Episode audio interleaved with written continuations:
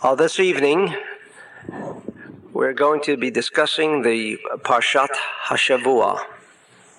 For those of you still not familiar with the importance of Parshat Hashavua, the study in the Bet Knesset or temple or synagogue to listen to this particular reading of the portion of the week because that which is discussed within the Parsha will provide us with the energy that is vitally necessary for the coming week. So therefore this week is Shoftim Veshotrim, the appointing of judges and policemen.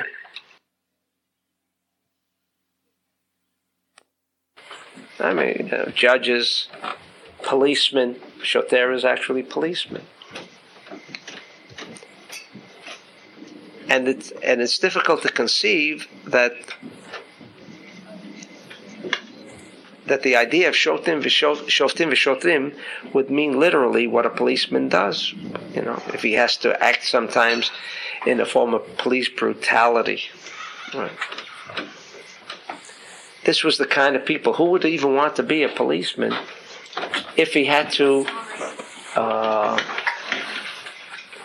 if he had to, you know, fulfill his his position.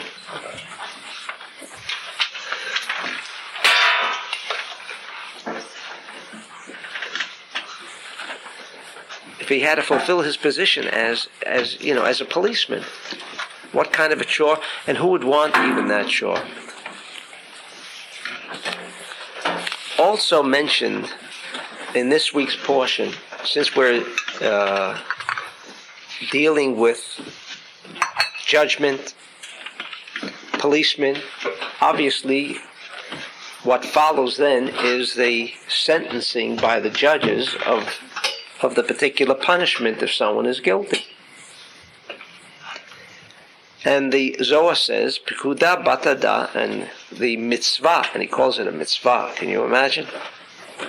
A mitzvah, a precept, to judge, if necessary, the four types of death sentences, which include sayef, sword, chenek, strangulation. Ladun bedin skila, stoning. And ladun bedin sreifa. And uh, from the way the uh, Talmud understood this form of uh, death sentence, is taking a torch and literally uh, opening up the, you know, the the uh, accused and putting him to death through uh,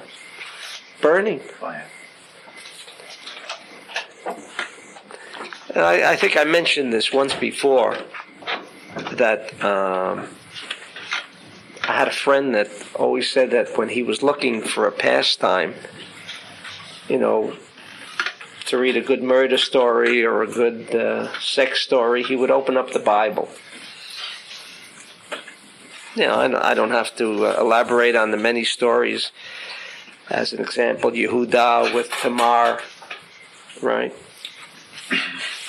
Yehuda, one of the uh, 12, 12 sons of Jacob, the chariot of the sign of the zodiac. And here, after uh, after his wife uh, passed away, and his two children passed away, and he sends Tamar away because he felt she was the kiss of death. In other words, she was married to two of his eldest sons, and when it came time to for her to request that the youngest son also marry Tamar, he of course sent her away and said, "Let's wait until he gets a little older."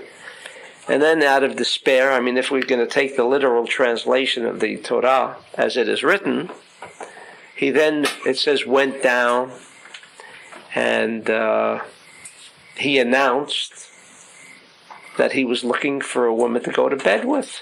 I mean, this is a story written in the Torah.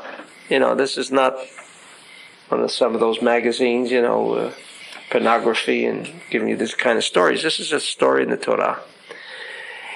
And when he and when she heard that, she uh, put on a veil so he could not recognize her. And uh, he went to bed with her, paid her for it. Um, this is the literal translation. And uh, went back home. And the Torah continues that after a while, this is all in Genesis, after a while, Yehuda suddenly got word that Tamar had uh, committed adultery. Of course, she wasn't even married, but she was actually destined, so states the Talmud, to marry the youngest son. So she's considered like she was married. And the, uh, no, a woman of that nature should be put to death. And when she's brought before Yehuda, he tells her, you know, what the her sentence has to be, and she says, "Well, since he had not paid in money, he had paid with with a signet ring." She says to the one that I had uh, received the signet ring is the one to whom is the father of this child that I am going to bear. And the story ends. Like, what happened after that? Nothing. In other words, he was caught with his pants down, maybe, you know, like, we caught him. And so, how could he act in such piety and say, how could you have, uh, how could you have uh, committed a, a sexual act that, even according to the Torah, was not even forbidden? There was no Torah to begin with. And here, he was going to mete out justice, the death penalty, burning at the stake as one of the four death sentences. How do we understand that particular passage? And also, there are many other passages in the Torah that discusses different ways in different situations where the death sentence was to be meted out. It's also strange that there is another source in the Talmud that says, while all of these death sentences mentioned in the uh, Torah were sentences that would be carried out in the event of certain cases, it never happened. That means we have to assume that uh, so many people, so many people were, uh, you know, were all good that there was never a reason to pass judgment.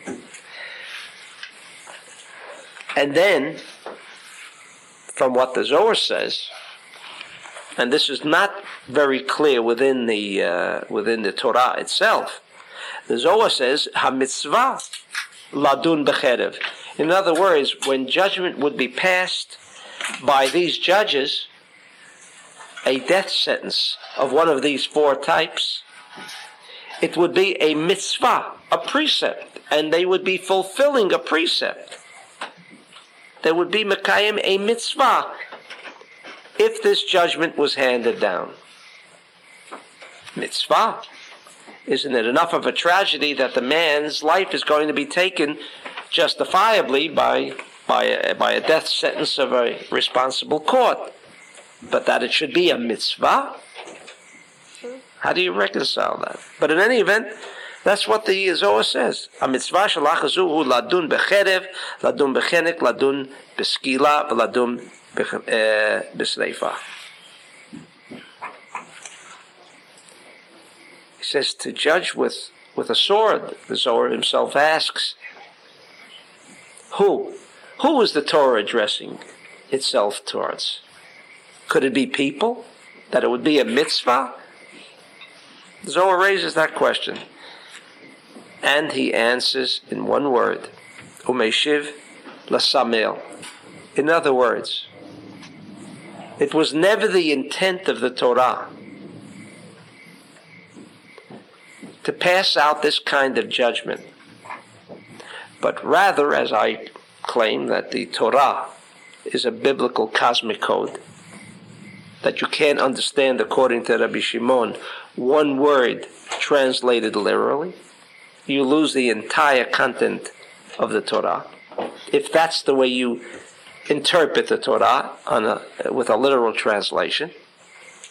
And therefore, he says that it's referring to the angel, Satan, the angel of death, the ruler of, of death, the angel of evil. And he brings a pasuk, Kiroteh b'shamayim charbi ine al edom tered. And this is referring to the angel, and he brings a verse to substantiate that the Torah is in no way referring to matters on a corporeal, physical realm, but rather to teach people how they can destroy negative energy intelligence. Who's negative energy intelligence? But that's what we're studying here. Because we know that there are two aspects. We learn that from, from Sukkot. We'll soon have that down on tape. We learn that from Sukkot. On Sukkah, Sukkot, there are two essential mitzvot, two essential commandments. I use the word commandment, but that's not really the the uh, the uh, translation of the word. But there are two acts that we have to perform on Sukkot. One is the Sukkah, and the other one, the other one, is the lulav and the etrog. Why do we need both? According to the Zohar and according to uh, the Ari, because one is dealing with quantum cosmos. In other words, if I'm looking and I'm praying to the Lord to help me, He may help me in every which way, and that I, I have health restored and uh, I can support my family. All of my, my, my personal needs can be taken care of if I pray properly to Hashem. But then there's another aspect to be taken into account. What about the robbers around? What about driving on a highway? And my car is safe and I, I've made certain that nothing could happen. But what about the other fellow who's also on the highway? Is there a way of controlling that I have my protection? It's another matter. I can ask for help and I have help. But that doesn't ensure that you have that peace and tranquility because there are other external factors that have nothing to do with you personally. A natural disaster is another example. Hashem may have taken care of all of your necessities, but natural disasters he didn't take care of. So on Sukkot, there are two aspects. The Sukkah, without getting into the details, takes care of that what I call the metaphysical DNA. In other words, where you're not going to be involved in an accident on the road due to no fault of your own, or a robber chooses this house, why does he choose this one and not another one? Is there so much planning that goes into uh, into robbery? It's like uh, I said about the uh, article in Newsweek, the front page of Newsweek, when most crimes are committed is between the hours of five and seven. That means there must have been a worldwide convention of all thieves, and they all decided that's the time we're going to commit robberies. Obviously not. There is a cosmic event there's a cosmic force. We know what that cosmic force is. It's called Gevura. At the time of the setting of the sun, and we know that the sun sets not because of the physical rotation of the earth and the planet and its proximities. We know there is a metaphysical force. That's what first governs and that's what dictates this metaphysical cosmic quantum. Why is it quantum? Because someone eating rice in China can affect me today, according to scientists.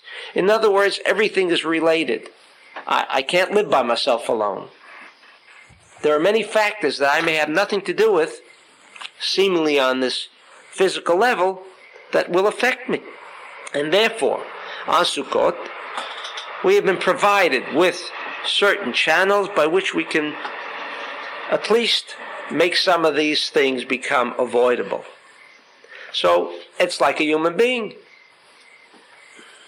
What happens on a physical level obviously all began before because of a prior thought, like Rabbi Shlomo Alkabetz in his Lecha Dodi. Everybody usually sings Lecha Dodi on, on Friday night, but maybe we don't listen carefully to the words of the Lecha Dodi because he said, Sof Maseh b'machshavat The end result, the final action, obviously must have been preceded by a prior thought. A normal human being will perform an act only depending on what his prior thoughts were all about. An idiot does things without thinking. Now, if this operates on, on the usual conventional method of behavior, so it is exactly, so it is exactly on that level. So the Zohar then goes on to describe these four deaths as being included in the Torah and being a mitzvah because that was the lesson of the judges and the policemen. Remember, we asked the question policemen, judges, there is already a foreordained procedure here amongst the Israelites. They'll need policemen, they're going to need judges, there's going to be death sentences meted out. What kind of a hope was this Torah giving the nation of Israel. I thought the Torah was going to solve for all time the ills and problems of the entire world. And here, right at the beginning, it's telling you, don't worry, I'll take care of it. Anybody murders, we know what we have to do. I mean, th- this is a very optimistic Torah that they got on Mount Sinai. And therefore, the Torah, eh, the Zohar says, the fact that it is expressed in the Torah as a mitzvah indicates to us that the Torah is dealing purely on a metaphysical level. It's not talking about judges coming to pass judgment, not about policemen coming to perform their duties, but rather to go right into the heart of the real world. And we've discussed this in, in our morning studies. What's the real world? The real world is the 99 and 9 tenths percent that we don't even see. Because according to scientists, this physical corporeal body takes up one tenth of one percent. If it was all compressed, the area that the that the uh, body, physical body, would take would be one tenth of one percent as compared to the area it now takes up. Because 99 and 9 tenths percent consists of atoms. Same thing with a table. And that's how they came to quantum. In other words, we say the atom is more than just an atom. It's the energy intelligence of proton, which means sharing, the, uh, the aspect of electron, which means receiving, and the neutron, which is central column, which is the stabilizer. That's what the Torah is discussing because the action doesn't take place here. This is an illusion according to the Zohar. Because 99 and 9 tenths percent of everything that takes place is concealed. The force of this table is the wood. The physicist says, no. It's the 99 and 9 tenths percent of the atom that prevents my hand from going through the table. Well, wait a second. My hand can move in the air freely. Well, why don't the atoms obstruct the movement in the air? So what is the old, what is their answer? The old answer of the Kabbalah. The paradox that before something can be revealed, it must be concealed. To give an illusion. To give an illusion. Because the atoms here are not concealed, but when they are part of, of a piece of wood, they are concealed because all you seemingly observe is the wood itself and not the atoms. But that's the paradox of life. But we should never forget the fact that what appears to the naked eye is an illusion. Why is it an illusion? Isn't it real? It's one tenth of one percent. But who wants to deal with one tenth of one percent when everything consists of 99 and 9 tenths percent? Where's the action? In the one tenth of one percent or in the 99 percent? So everything actually is being dealt with on another, on another level. On the level of the 99%. That's what the Torah is dealing with. It must express itself in physical terms by fire, by stoning, even on Shabbat. You realize that the Torah says that if one, when there were courts, when there were judges, and when there were policemen, when an individual desecrates the Shabbat according to the rules of Shabbat, he is to be stoned. Yet it never happens, says the Talmud. It never happened. Why didn't it happen? Because they were all observant?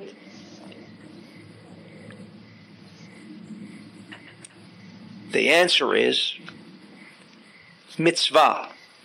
That word mitzvah, as you know, the word commandment is a corruption, unfortunately. That's the way the Bible is translated precepts, commandments, of which the majority of the people now and then never observed anyway. It looks like a hoax, a Torah presented to a nation. They readily accepted it. And throughout the ages, everyone observed it. The Torah, from a physical point of view, from its literal point of view, seems to have foresawn that it'll never work out. They're going to be murderers and thieves and so on. So the word precept, commandment, was never in the lexicon of the Torah. What was it then? For those who know Hebrew, the word mitzvah, its origin is tzavta, togetherness. It's a Hebrew word, safta, in Israel. There are clubs called safta. Safta, beautiful word. Togetherness, connections. That's the real meaning of that word, where the word commandment came, wherever it started. When it started with commandment, it started pre- precept. Now we're talking about religion. And that's also a hoax. Because What do you mean religion? You know, we have to um, we have to uh, maintain our Jewish heritage. Who holds like that? How many people adhere to that? But that was never even the intent. It was not given for religious purposes. It was not given for a heritage. It was given for the purpose of improving our well-being.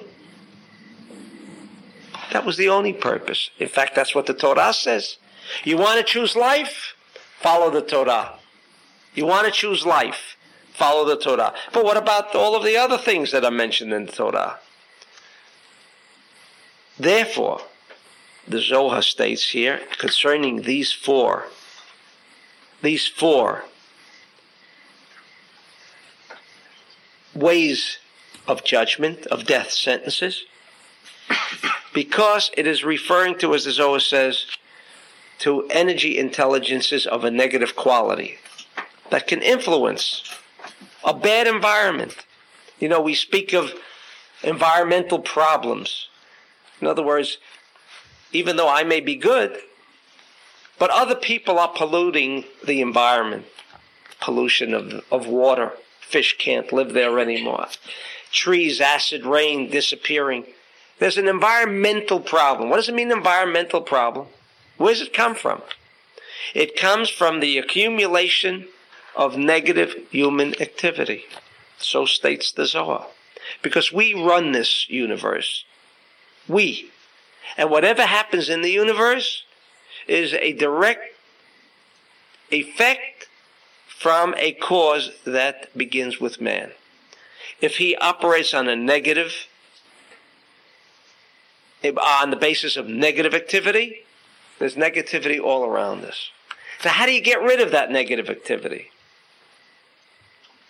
There's a cosmic negative activity. I personally am good, assuming I'm good. But what about that which is all around me, caused by everybody around me? Isn't that going to affect me? So the Torah gives you four ways on how you can pass out a death sentence on what? On people? No. On negative energy intelligence. The real stuff. The stuff that affects everybody. Collectively. Whether you have participated in an action or not. How can I avoid that kind of negative influence? How can I avoid this disruption? That's what the Torah is, is talking about. Because this negative energy that was created by man's negative activity is to be handled in four different ways. Now, the minute you hear the number four, you're in on a secret. You're in on the secret of the Bible. Why did they have five? There were no other ways of, of how to mete out a death sentence. The electric chair, maybe they didn't have electricity then, you think. If they could construct what they did years ago, I guess they, they could understand about something about electricity. There are many ways. What about drowning the fellow, putting his head into the water? Drown him out. Not one of the ways of, of passing out a death sentence. The moment we see four, we have to understand from the code that four represents the tetragrammaton. How simple could it be?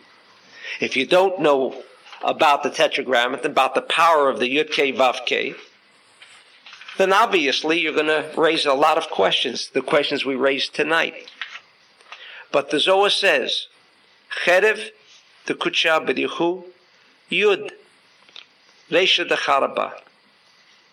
And every part of these death sentences are again subdivided into four aspects. And we'll touch the first one, like the sword. He says the Yud, the Yud, the sword the head of the sword, the handle of the sword, is the yud. That's the, that's the head of that sword. But he's not talking about a physical sword. He's trying to tell you that there is that power of the yud that should be made and put to use as a sword. As a sword. That's beautiful. That's beautiful. We're not getting down to to the crime of the streets, the way people destroy each other. And that's the way judges would pass judgment. And I've heard many people, you know, raising these, these kind of questions. Stoning a person. What a cruel way to, you know, if you want to get rid of the guy, the guy deserves a death penalty. Can't you do it in a humane way? I mean, what, of what benefit is there? You mean that might scare off a lot of potential criminals? It might frighten them into withholding their desire to receive for for murdering another person. You think the difference of how the death penalty is going to be meted out will change or alter the statistics in murder? Doesn't sound logical. But the sword, when mentioned in the Torah, he says the yud is the resha, the handle of the sword. Vav. You know why a sword is long? You know why a sword is long and the handle is, is a small part of it, right? A small part. And then you have that long stem. That's the Vav. Got to make use of the Vav. And also the two, the double edged sword. You know why it's double edged? Two hays, the two hays. The two hays, for those of you who understand the aspect of the desire to receive, it's negative. It's negative. In order to remove, in order to remove negative energy from this cosmos, from the world, from the universe, we have to resort to only one method. And that method is the Yud K Vav K. No other way. No other way can you control matters that are not necessarily within the immediate confines by which you could get a handle on, you know, on the situation because things can happen somewhere else, especially today. They can ship a missile, an attack missile, some into some country 3,000, 7,000 miles away. And how do you protect yourself? The Torah seems to feel that if you can attack negative energy up there, you've created a security shield around yourself, and in turn, you will not be affected by anything that becomes manifest in the form of murder. In other words, the murder, the passing out the judgment, is the physical expression that if you do not pre- prevent that negative energy, if you do not attack that negative energy force, that force in turn will cause murder to somebody if you don't know how to protect yourself against the force of negative energy intelligence that causes earthquakes and buildings to fall and you're buried under the rubble, you're stoned to death, aren't you? The rubble of the stone will kill you. How do you prevent that? It's an act, an act of the Lord.